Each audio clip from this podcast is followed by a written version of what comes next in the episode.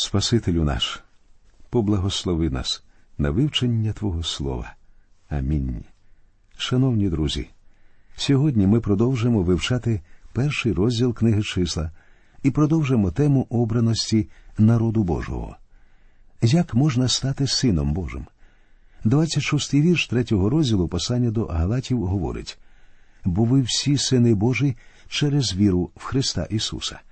Іншого шляху немає. Сином Бога можна стати тільки по вірі в Ісуса Христа. Дванадцятий вірш першого розділу Євангелії від Іоанна говорить а всім, що його прийняли, їм владу дано дітьми Божими стати, тим, що вірять у ймення Його. Наш родовід дуже важливий для нас. Якщо ми щирі чада Божий по вірі в Христа, то ми тоді спадкоємці Богові і співспадкоємці Христу. Ось що сказано у 29-му вірші третього розділу послання до Галатів. А коли ви Христові, то ви Авраамове насіння і за обітницею спадкоємці. А ось вірші з 14 по 17 з 8 розділу послання до римлян. Бо всі, хто водиться Духом Божим, вони сини Божі, бо не взяли ви духа неволі знову на страх, але взяли ви духа синівства, через нього кличемо Авва Отче. Сам цей дух свідчить разом із Духом нашим, що ми діти Божі. А коли діти, то і спадкоємці, спадкоємці ж Божі, а співспадкоємці Христові, коли тільки разом із ним ми терпимо, щоб разом із ним і прославитись. Отже, друзі мої, ви можете довідатися про свій родовід через кров Ісуса Христа, ви можете заново народитися і стати членом родини Божої. І цей шлях єдиний. У нашій мандрівці по пустелі сьогодні нам важливо знати, хто ми такі. Ми повинні знати, що ми діти Божі.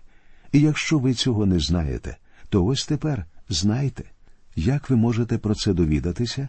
Спробуйте почути це в слові, що сказав Бог через рабів своїх пророків. Адже справа зовсім не в тому, що ви думаєте або що відчуваєте. Писання, Слово Боже говорить якщо ви повірите в Христа, то ви стаєте чадом Божим. Так що просто повірте Слову Божому. В першому розділі книги чисел, про яку ми продовжуємо сьогодні, розмову наведено перелік усіх дванадцяти колін Ізраїлевих, а також кількість людей у кожному коліні. Можете взяти калькулятор і перевірити всі цифри цього розділу, і все точно. Я читаю 21 і 23 вірші перелічені їхні від Рувимового племені сорок і шість тисяч і п'ятсот, перелічені їхні від Симеонового племени п'ятдесят і дев'ять тисяч і триста. І цей список продовжується аж до сорок шостого вірша. І були всі перелічені шістсот тисяч і три тисячі і п'ятсот і п'ятдесят. Тепер зверніть увагу на те, що левитів не перелічували читаю вірші з 47 по 50. А левити не були перелічені серед них за племенів батьків своїх. І Господь промовляв до Моїсея, говорячи тільки Левієвого племени не переглянеш і не перелічиш їх серед Ізраїлевих синів. А ти постав левитів наглядачами над скинією свідоцтва і над усіма речами її та над усім, що її. Вони будуть носити скинію та всі її речі, і вони будуть обслуговувати її і отаборяться навколо скинії. Причиною того, що вони не увійшли в перепис для підготовки до війни, було їхнє служіння Богові, адже вони повністю відповідали за скинію. Вони ставили її ввечері, коли ставали станом, і збирали її, коли відправлялися в дорогу. Прочитаємо тепер заключні вірші першого розділу. А коли скинія буде рушати, левити розберуть її, а коли буде спинятися скинія, левити поставлять її. А якщо наблизиться чужий, він нехай буде забитий. І отаборяться Ізраїлеві сини, кожен у таборі своїм, і кожен при своїм прапорі за своїми військовими відділами. А левити отаборяться навколо скинії свідоцтва щоб не було гніву на громаду Ізраїлевих синів, і будуть левити виконувати сторожу скинії свідоцтва. Ізраїльтяни повинні були знати, хто вони такі, саме тому так багато уваги приділялося родоводу. Важливо було також, щоб кожний знав, де його місце. У кожного було своє місце в стані. Те ж саме стосується і нас. Кожен повинен знати свій родовід. Ми повинні знати, що ми діти Божі і є членами його родини. І ми повинні знати, де наше місце. Зараз, друзі, ми з вами переходимо до вивчення другого розділу книги чисел. Цей розділ присвячено розміщенню в стані і порядку проходження кожного коліна при переході через пустелю. В першому розділі ми довідалися про перепис. Кожний ізраїльтянин мав знати, хто він такий і звідкиля. Він також повинен був знати, де його місце. Протягом всього походу по пустелі місце в стані і порядок проходження кожного коліна були точно визначені Богом. У писанні говориться, що над станом підняли прапори. А що було зображено на цих прапорах? Дозвольте привести цитати з книги Кайла і Дилича, що називається Коментарі до п'ятикнижжя. Ні Майсеїв закон, ні старий завіт не дають нам щонайменшого натяку на те, якими була форма і вигляд прапора. Відповідно до равенніської традиції, на прапорі коліна Юди був зображений лев, коліна Рувима подоба людини або людської голови, коліна Єфрема фігура бика, коліна Данового орел. На чотирьох прапорах були зображені подібні до херовимів фігури чотирьох тварин, описаних Єзекіїлем. Я не буду занадто довго на цьому зупинятися, тому що є небезпека, що ми почнемо приділяти цьому занадто велике значення. Деякі заходять так далеко, що бачать в організації і порядку стану ізраїльтян схожість зі знаками зодіака, а деякі намагаються в розташуванні зірок знайти Євангелію або своє майбутнє. Шекспір сказав ми раби не зірок, а самих себе. Проблеми наші містяться не в зірках, а в нас самих. Ми не знайдемо Євангелію в зірках, ми знайдемо її лише в Слові Божому. Зі Слова Божого нам би і у голову не прийшло шукати Євангелію в зірках. Людство не має вибачення не тому, що люди збираються читати Євангелію по зірках, тому що все творіння являє нам вічну владу і силу Бога. І не має значення, чи були які-небудь імена і зображення на прапорах, оскільки ми знаємо, що перекази іноді грішать проти істини. Тепер прочитаємо про те, яким був порядок при влаштуванні стану. І Господь промовляв до Моїсея та до Аарона, говорячи Отаборяться Ізраїлеві сини, кожен при прапорі своїм за ознаками домів своїх батьків, навпроти скинії заповіту навколо отаборяться. Напереді на схід отаборяться прапор юдиного табору зо своїми військовими відділами, а начальник юдиних синів Нахшон, син Амінадавів. Зверніть увагу, що в центрі стану розташувалася скинія, а навколо неї вже розташовувалися по своїх колінах ізраїльтяни. Щоб позначити своє місце в стані, вони піднімали відповідні прапори. Зі східної сторони розташувалося коліно Юди. Коліно Іссахара і коліно Заволона розташовувалися під одним прапором з Юдою. Таким чином, якщо на цьому прапорі був зображений лев, то, побачивши лева, представники цих трьох колін знали, куди їм іти. Читаємо далі. Прапор Рувимового табору на південь за військовими відділами своїми, а начальник Рувимових синів Єліцур, син Шедеурів. Коліно Рувима розташовувалося з південної сторони, і під одним прапором з ним розташовувалися коліна Симеона і Гада. Читаємо 18-й вірш прапор Єфремового табору за військовими відділами своїми на захід, а начальник Єфремових синів Єлішама, син Амігудів. З західної сторони розташувалися коліна Манасії і Веніамина під прапором Єфрема.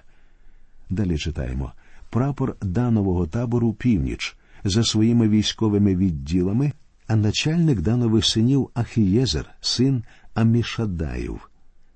Під прапором Дана розташовувалися коліна Асира і Нефталима. Діти Ізраїлеві розташовувалися в стані в точному порядку. Кожна родина, кожного коліна чітко знала, де її місце. Читаємо далі. А левити не перелічені серед Ізраїлевих синів, як Господь наказав був Моїсеєві, і Ізраїлеві сини зробили все, що Господь наказав був Моїсеєві, так вони таборували за прапорами своїми, і так рушали кожен за своїми родами при домі своїх батьків. Тут ми бачимо, що ізраїльтяни повинні були добре знати, хто вони такі і де їхнє місце. Вони повинні були знати свій родовід, щоб швидко визначати, де їхнє місце в стані. Воювати можна тільки чітко уявляючи, де твоє місце в лаві. Так само і християни ведуть війну не в сфері здогадок, сумнівів і страхів, а в яскравому і чистому світлі обіцяного Богом спасіння. Наші вороги сьогодні це світ, плоть і диявол.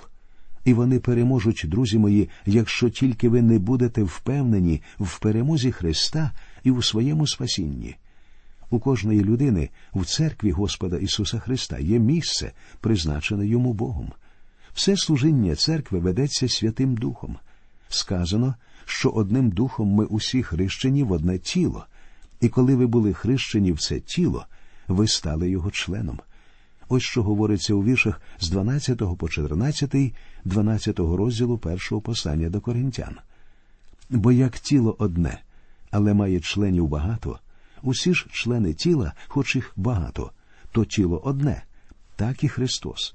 Бо ми всі одним духом охрещені в тіло одне, чи то юдеї, чи гелени, чи раби, чи то вільні, і всі ми напоєні духом одним, бо тіло не є один член, а багато. Христос зробив вас частиною свого тіла. Він зробив це для того, щоб ви служили йому. Кожному віруючому він дав якийсь дар. Повірте, дар є і у вас. Отож у використанні цього дару і полягає ваше християнське служіння. У людського тіла багато членів, і в кожного своя функція. В одній тільки ступні більше двадцяти кісток, у тілі ж Христовому безліч членів, і кожний з них повинен використовувати свій дар. Ви повинні довідатися, в чому полягає ваш дар, тому що Дух Святий наділяє кожну людину даром за своїм розсудом. 31 вірш 12 розділу першого послання до коринтян радить нам молитися і просити його дати нам більш досконалі дари. Ще зовсім молодою людиною я почув, як проповідує Біблію доктор Айронсайд, і я попросив Бога, щоб він дозволив і мені проповідувати Біблію так само гаряче і сильно. Бог почув мою молитву і відповів на неї якнайкраще. Хоча я і не зміг проповідувати так само, як доктор Айронсайд, однак Бог дозволив мені нести служіння проповідника, про що я його й просив. Мені здається, ми повинні ревнувати про дари великі, розуміючи, однак, що вони знаходяться під абсолютним контролем Духа Святого. Друзі мої, ви повинні знайти своє місце в стані. Можливо, ви займаєте чиєсь чуже місце. Можливо, те місце, що ви займаєте в церкві, вам зовсім не належить, а належить комусь іншому. Ми повинні заохочувати кожного християнина, навіть самого смиренного і боязкого, шукати своє власне місце в церкві. У вас є свій дар, і Бог хоче, щоб ви його використовували. Не намагайтеся виконувати чуже служіння, робіть тільки те, до чого закликав вас Бог. А зараз, друзі, ми з вами переходимо до вивчення третього розділу книги чисел. Цей розділ розповідає про число, місце й обов'язки левитів під час мандрів по пустелі. Підійшовши до третього розділу, ми переконалися, що Бог готував дітей Ізраїлю до походу по пустелі. Насамперед, у стані ізраїльтяни повинні були розташовуватися у визначеному порядку. Був проведений перепис, що виявив людей, придатних до ведення війни. Люди повинні були чітко знати, з якого вони роду, і мати доказ того, що всі вони нащадки Авраама. Крім того, У них були прапори, за допомогою яких вони без зусиль могли знаходити своє місце в стані. У третьому розділі ми довідуємося про те, що повинно було робити коліно левитів. Ми познайомимося з повелінням Бога щодо догляду за скинією. Левити не були зареєстровані під час першого перепису, тому для них було проведено окремий перепис, щоб і вони чітко знали своє місце в стані. На початку розділу розповідається про Аарона і Моїсея. Я читаю вірші з першого по четвертий. А оце нащадки Ааронові та Моїсеєві в дні, коли Господь промовляв до Моїсея на Сінайській горі. І оце імена Ааронових синів перворідний Надав, і Авігу, Єліазар та Іттамар. Оце імена Ааронових синів, помазаних священиків, що він посвятив їх бути священиками. Та помер надав та Авігу перед Господнім лицем, коли вони принесли були чужий огонь перед Господнім лицем у Сінайській пустині, а синів у них не було. І були священиками Єлеазар та Іттамар за життя батька свого Аарона. Насамперед ми читаємо про перерахування членів родин Аарона і Моїсея. Ми бачимо підтвердження тому, про що говорилося в книзі Левит. Надав і Авігу були знищені, тому що втрутились у сферу обов'язків первосвященика, чого їм не треба було робити. Далі ми читаємо про те, як коліно левитів передають Аарону. І Господь промовляв до Моїсея, говорячи Приведи Левієве плем'я і постав його перед священником Аароном, і вони будуть услуговувати йому і будуть вони виконувати сторожу його та всієї громади перед скинією заповіту, щоб виконувати службу скинійну. Первосвященникові Аарону було передано коліно левитів, яке повинно було служити як помічники. Віруючи в церкві Христа, є священство, і ми були передані в служіння нашому великому первосвященикові Ісусу Христу. Послухайте, про що молиться Господь Ісус у шостому вірші 17-го розділу Євангелії від Іоанна. Я ім'я Твоє виявив людям, що мені ти із світу їх дав. Твоїми були вони, і ти дав їх мені, і вони зберегли Твоє Слово. Віруючи, котрі всі разом називаються церквою, довірені Ісусу Христу. І весь 17-й розділ Євангелії від Іоанна є його чудовою молитвою про нас. Ми передані Христу як дарунок батька синові. Деякі вважають, що дарунок цей не дуже і коштовний, але ми повинні пам'ятати важливо не те, що ми себе являємо зараз, а те, що Христос з нас зробить згодом. Ще про передачу Аарона Левитів читаємо і даси Левитів Ааронові та синам його, власне, йому вони дані від Ізраїлевих синів а причина пояснюється нам у 12 і 13 віршах. А я оце взяв левитів спосеред Ізраїлевих синів замість кожного перворідного, що розкривають утробу з Ізраїлевих синів, і будуть левити мої, бо мій кожен перворідний. Того дня, коли я був ударив кожного перворідного в єгипетськім краї, я посвятив собі кожного перворідного в Ізраїлі від людини аж до скотини. Мої вони будуть, я Господь. Так пояснює це Бог. Він і сьогодні жадає від нас, щоб кожна родина присвятила йому не тільки своє майно, але і також когось із своїх членів сім'ї. Ви присвятили кого-небудь своєї родини Господеві? Чудово, що ми можемо присвячувати йому наших дітей. Первістки належать Богові. Це не означає, що вони обов'язково повинні піти на служіння йому. Ні, їх треба лише викупити, щоб показати, що вони належать Богові. І Господь промовляв до Моїсея в Сінайській пустині, говорячи перелічи левієвих синів за домами їхніх батьків, за родами їхніми, кожного чоловічої статі від місячного віку і вище перелічиш їх. І Мойсей перелічив їх за Господнім словом, як йому наказано і були займеннями своїми оці Левієві сини Гершон, і Кегат і Мерарі. Тобто обчислено в коліні Левія три родини його синів Гершона, Кегата і Мерарі. На жаль, друзі, наш час закінчується. Ми прощаємося з вами, але продовжимо вивчення цієї книги в наших наступних радіопередачах. До нових зустрічей в ефірі. Нехай Господь рясно благословить усіх вас.